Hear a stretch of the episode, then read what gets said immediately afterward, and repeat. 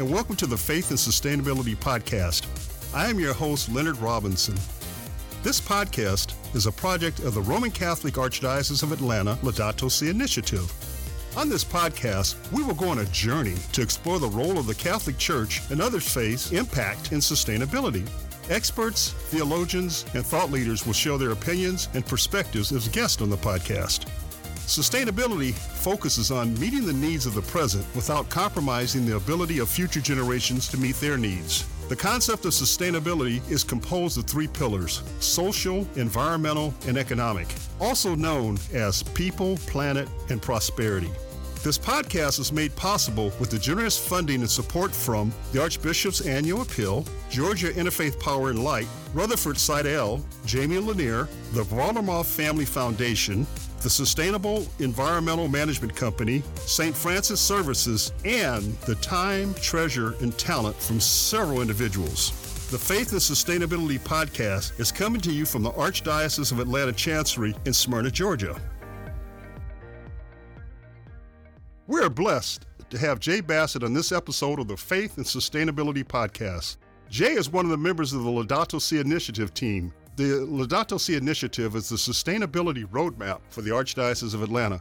Welcome to the Faith and Sustainability Podcast, Jay. Hey, Leonard, glad to be here. Um, as you know, this has been a long term investment for me, so I'm glad to be here and be part of the conversation. You know, Jay has served the public over 35 years as a retired military officer with the Navy and a civil servant leader with the U.S. Environmental Protection Agency. He served 15 years as a charter member of EPA's leadership cadre in transforming EPA land and waste management's program's Road Ahead principles through promoting efforts to manage materials and products on a life cycle basis, building capacity and integrating material management approaches, and accelerating the broad ongoing public dialogue on sustainable materials management as both EPA's regional program manager and as national advisor and expert. He recently retired from US EPA as a senior advisor, developing and implementing a comprehensive strategy to maximize the agency's commitment to work with our partners to achieve meaningful outcomes on priority issues in disproportionately underserved and vulnerable communities. In addition to the aforementioned, Jay was one of the collaborators on the, both the Laudato Si Action Plan and the revised Laudato Si Action Plan. He championed the Purchase Wisely and Recycle section. Tell me, Jay, are you busier in retirement than you were when you were working for EPA? Yeah, kind of the way I look at this, Leonard, this is just a continuation of that work. So, you know, I know that it's a lot of, you know, government gobbledygook book, if you want to call it that. That's in the description. So, you know, let me make it a little bit simpler. You know, I worked on, you know, how do we improve how recycling systems perform, not just the things that you take out to the curb, but also how do we as communities find better ways to be able to repurpose, reuse, repair um, materials and products mm-hmm. um, differently and and uh, in a way that um, is more sustainable but makes some uh, economic sense as well. And then the second part of that was um, really was intrigued at the back end of my career of um, as we look at not just materials, but how do we live better in our communities and better serve each other. And so it was a really natural alignment with the um, Laudato action plan of how do we, as um, people of faith and have interest in how we work within our communities, you know, work and live better together, right? And but and and we can do that through the lens of sustainability, um, as we look at, as we know, the the challenges we have both in how we live together, but also around climate and other things that people care about. So, um, so what I do now in retirement is just to um, as a um, as I call it, faith through service is find ways to continue to serve, and one of those ways I serve is through the uh, Atlanta Archdiocese and really championing and supporting both in my parish as well as um, at the Archdiocese level the uh, Laudato Si initiative. Because I think, as we know, the Pope as a scientist and as a moral religious leader, bringing those things together just makes sense to me. We know you were on both the original uh, Laudato Si action plan and the revised one. And again, I saw you champion the section purchase wisely and recycle section of the action plan. Tell us a little bit more about that. Yeah, so, you know, kind of my thought on that. And, you know, in the introduction, you mentioned sustainable materials management, right? So, um, there's things folks may not realize. I mean, we, we're having this ongoing car- conversation around, you know, carbon in the environment, air pollution, and other things about how we live. You know, the effects of heat, heat island effects, and other things that the materials and goods we produce represent a large fraction of those impacts, right? So there was a study done by EPA in, uh, I think it was 1996, that 40% of all greenhouse gas emissions is attributable to the production of goods and services. So as we think about and the things we have within the Laudato Si action plan, which is really around climate action as well, that materials represent a big piece of that, and how we manage materials is part of how we do those things. And, you know, when we first talked about this, and, you know, it's always everyone talks about says, well, you know, recycling is a good thing, which it is, but recycling is just one part of doing that. So we initially started with, well, let's figure out how we can recycle better as a way of getting people to think about you know the things they buy and what happens to them when you're done with them as a way of really driving into a much broader conversation around really thinking about the purchases we make that we embedded in the second version of the purchase wisely and recycle into a much broader conversation about um, thinking about purchases we make. Can we repair or reuse these things and other things we do before we go to recycling? And then if we recycle, let's make sure we do it right so that those materials can actually be reprocessed into new materials. And so it's kind of a touch point where people are. People think of sustainability, they think of recycling. How can we use recycling to go and understand um, a little bit deeper and meet people where they are and then lead them into a deeper thought process? Okay, you know, for our listeners who haven't read the action plan, you know, shame on them. Give specific examples what parishioners parishes and schools can do? Just just a couple of examples. Yeah, so I think there's a couple things that really kind of stick out. You know, one is. Um, you know, when we look at the things we throw out, right? One of the things that has, you know, what I call large environmental impacts is food. So, you know, the U.S., if, if folks aren't aware of it, you know, we typically throw out about 40% of all food that gets produced. And so, you know, part of what we ought to be thinking about as we're doing this, what, one in nine children go hungry, right? So, you know, part of this is how do we think about food and as we throw out food. So, part of the things that we're trying to do, right, Leonard, is when we did things like with um, IHM on the picnics of doing kind of audits, is getting people to think about things like, well, if you're going to take something to eat it, make sure you eat it. Take what you're going to do to eat so that we're not throwing it out because that's edible food to provide sustenance for other folks, right? So it was a way of embedding thinking about, you know, materials through food and those impacts in a way that we can meet people where they are at, say, parish picnics or other events where we serve food. That people have to come, you know, when they come grab it, give them a little bit of that. When they come back, we'll sort it and weigh it and measure it so we know how we're performing about how much food do we throw out, and then can we then use that food to be able to produce soil and soil amendments, which we all know if we look at uh, climate, that soils are carbon sequesters and also grow more food. So, how do we then, for the food we don't eat or is, quote, inedible, do we make sure it gets back into soils?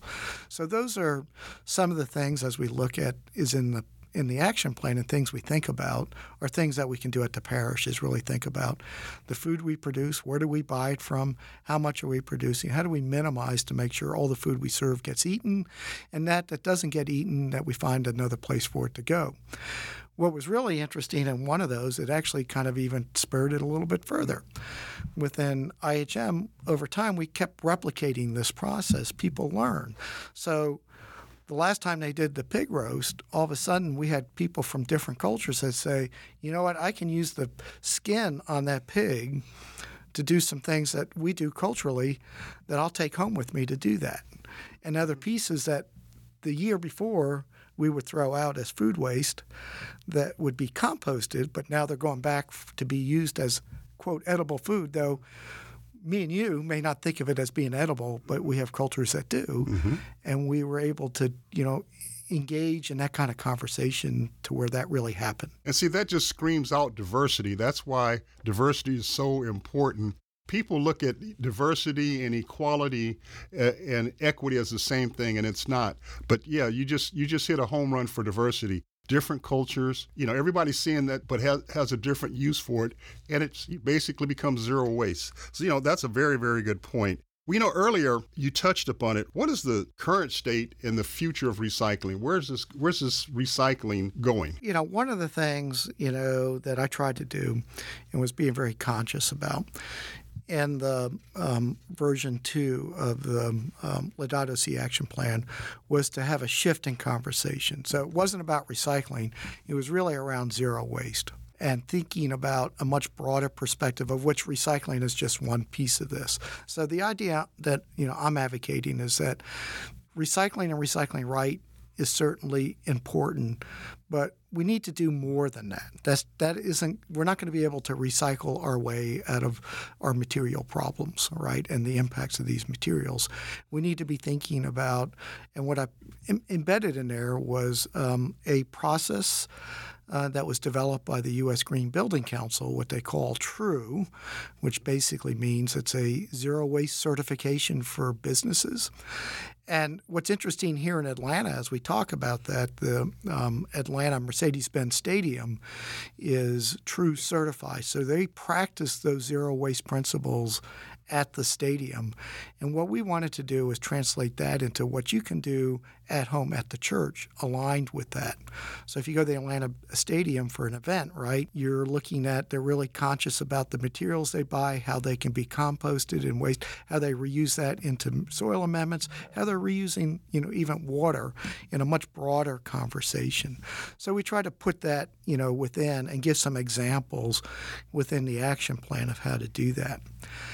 Regarding recycling itself, you know, if we look at it from a historical perspective, that recycling systems really depend on um, us as individuals and our you know consumer behaviors, right, to do the yep. right thing, and then we have local governments that really provide the collection services. So, you know, most people here will recognize that, um, you know, at least um, within the bigger cities, that you're being asked once a week to you know make a conscious decision about what things you throw in your trash and what things you can put in your recycling bin. But we have over time that local governments have been collecting these materials as part of a you know what we call a reverse supply chain, which is basically how do we take these materials back to make new products.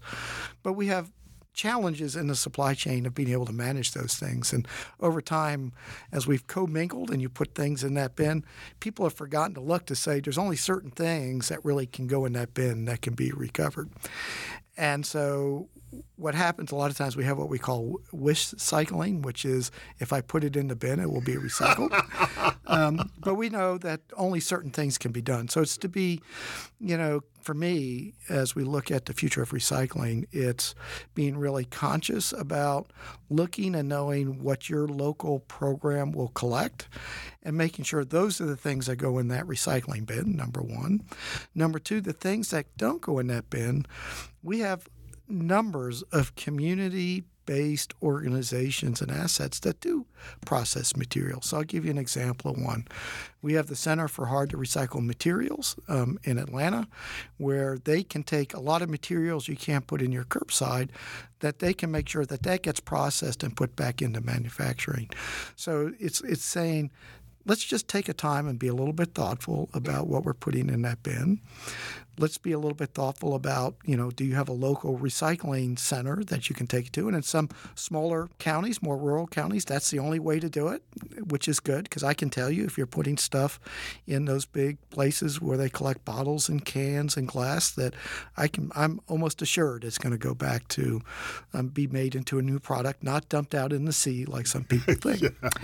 but I think the future is really around um, helping our local governments be more productive in recycling performance. And then as us looking around about where we can else take materials that do have good end of life use and try to take the time to do that. I personally go once a month to my recycling drop off center. I collect glass separately and plastic bags and other things and make the trip down to then, you know, sort and make sure it goes back.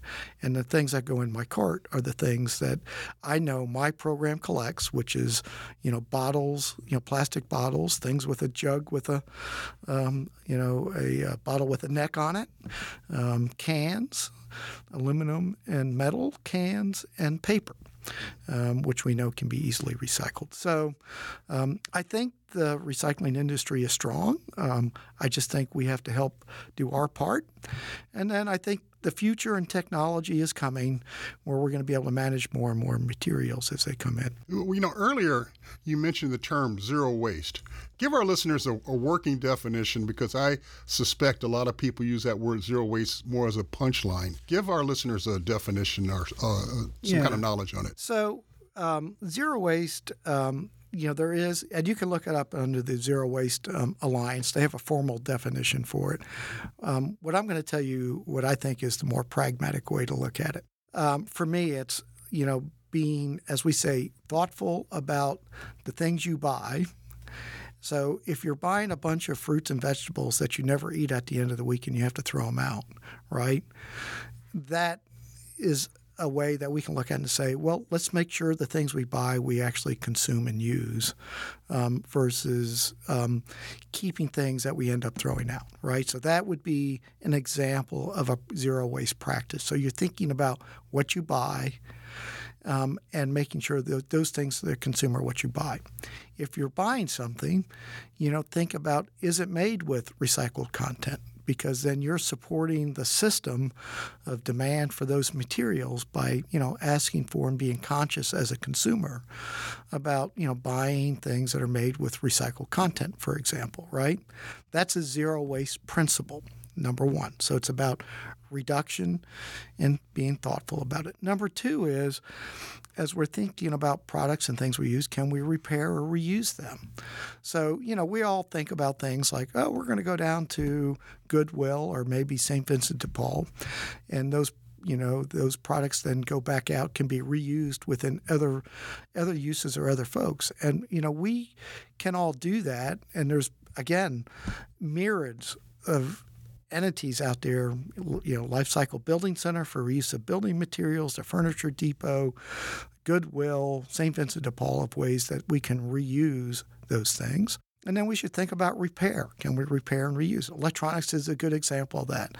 Electronics can be repaired for the most part when we're done with them and reused for folks that can get access to electronic equipment that wouldn't otherwise have them. So we should be thinking about that. And then at the last end is what do we recycle of making sure that the things that we end up not reducing, we can't reuse or repair, that we maximize um, by how we purchase things that can truly be put in our recycling system, either at drop off, which I mentioned, like the centers that manage this material, or through your curbside, which is your publicly um, run solid waste pickup service.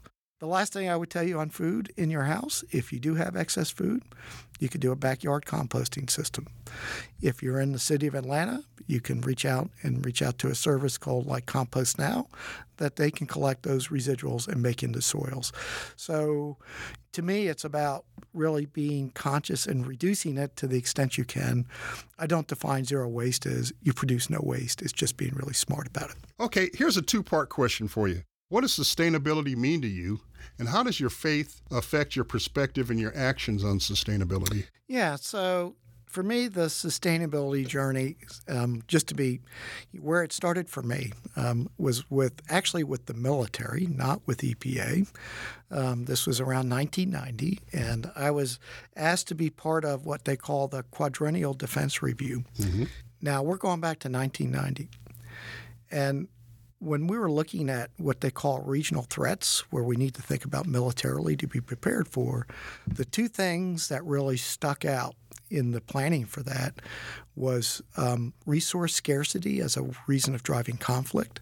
And, and I'll give you an example of that Pakistan and India over water, right? Mm-hmm. Why do you think they have nuclear weapons pointed at each other? Right? and number two right. was around climate migration. So for me, as we go forward, it was really thinking about that how we live within our own communities and within our churches, all the way up to globally on national politics, global, you know, regional defense theory, that these things are all inherently connected. The second piece of this was, you know, what I call, you know, and the reason I stayed with EPA was the idea of faith through service. That's really the calling, the Catholic calling, right? For me, is that, you know, if we're not as as a Catholic and as a, a, practitioner looking at how we can better serve others and do so in a very thoughtful way that we're improving how we live better together then you know that was my calling right and so all the way through my time at EPA and even when I came to work on the Laudato Si, it was really this idea around sustainability being at the end. Um, how do we work better within the communities we live?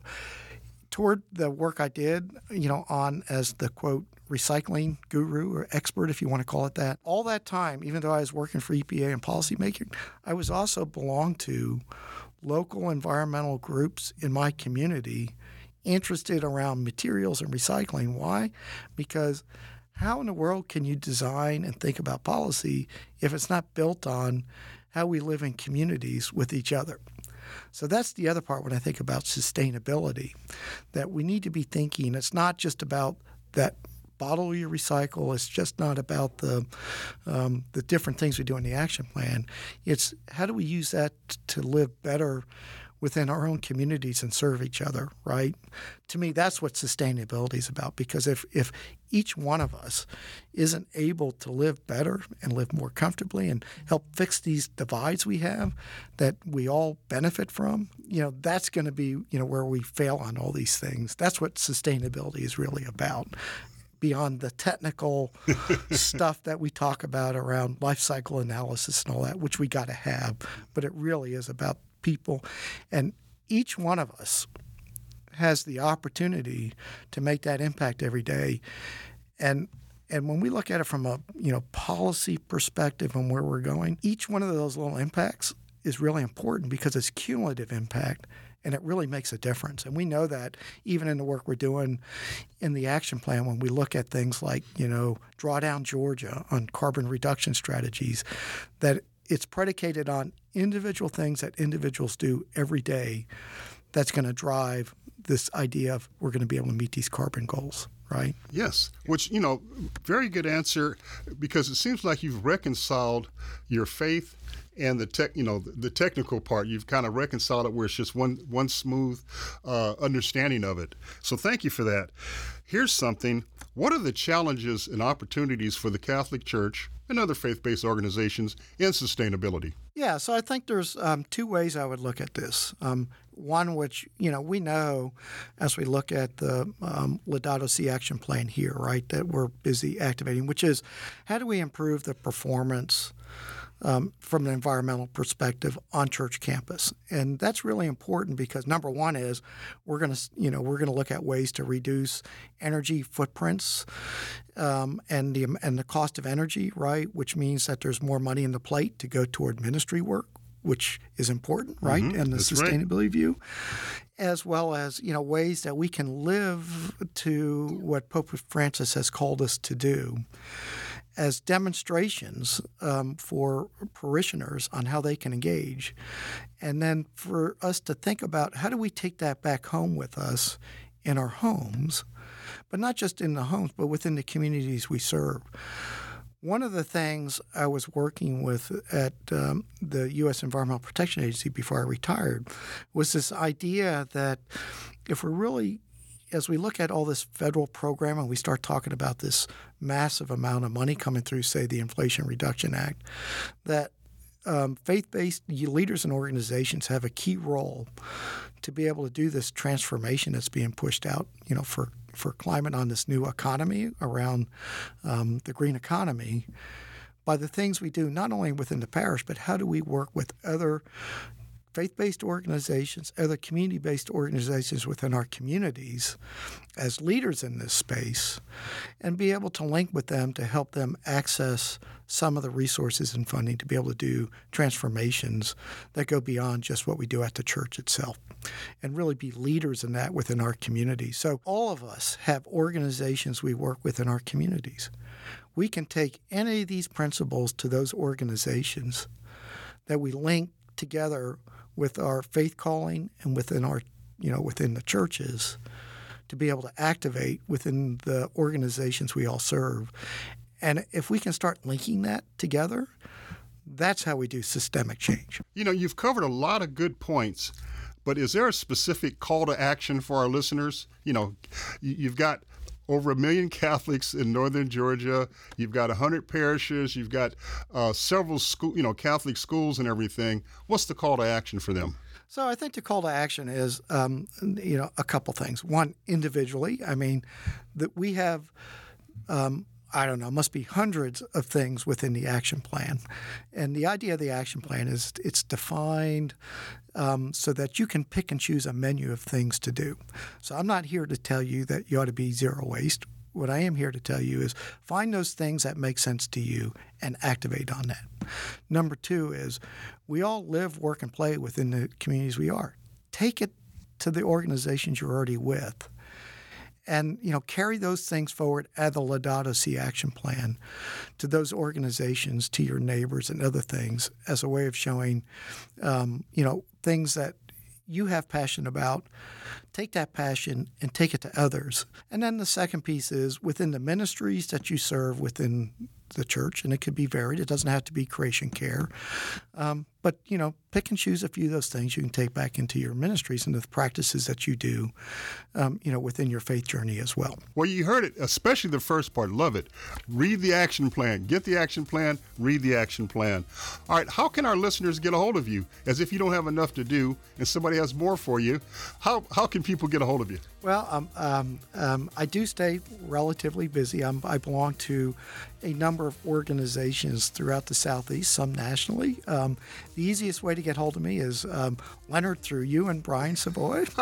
Um, I am Savoy. Uh, I am part of the Archdiocese team, at least uh, from an advisory perspective.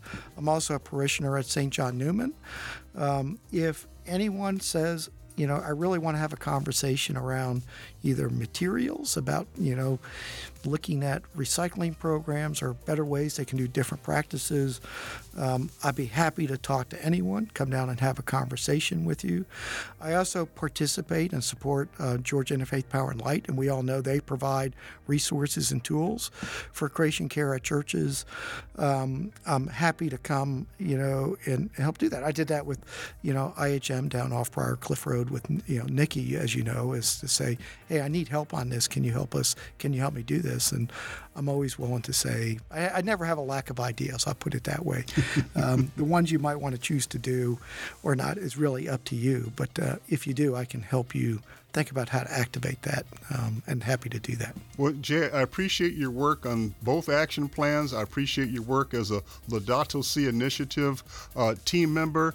I appreciate you coming on this podcast, you know, uh, to talk about faith and sustainability. I think you really, again, you reconciled it to make it understanding for our listeners. Thank you, Jay. Thank you, Leonard. You've been listening to the Archdiocese of Atlanta Faith and Sustainability Podcast from the Chancery at the Archdiocese in beautiful Smyrna, Georgia. On behalf of those that make this podcast possible, I am your host, Leonard Robinson. Meet me next week on the corner of faith and sustainability. May the Lord be with you.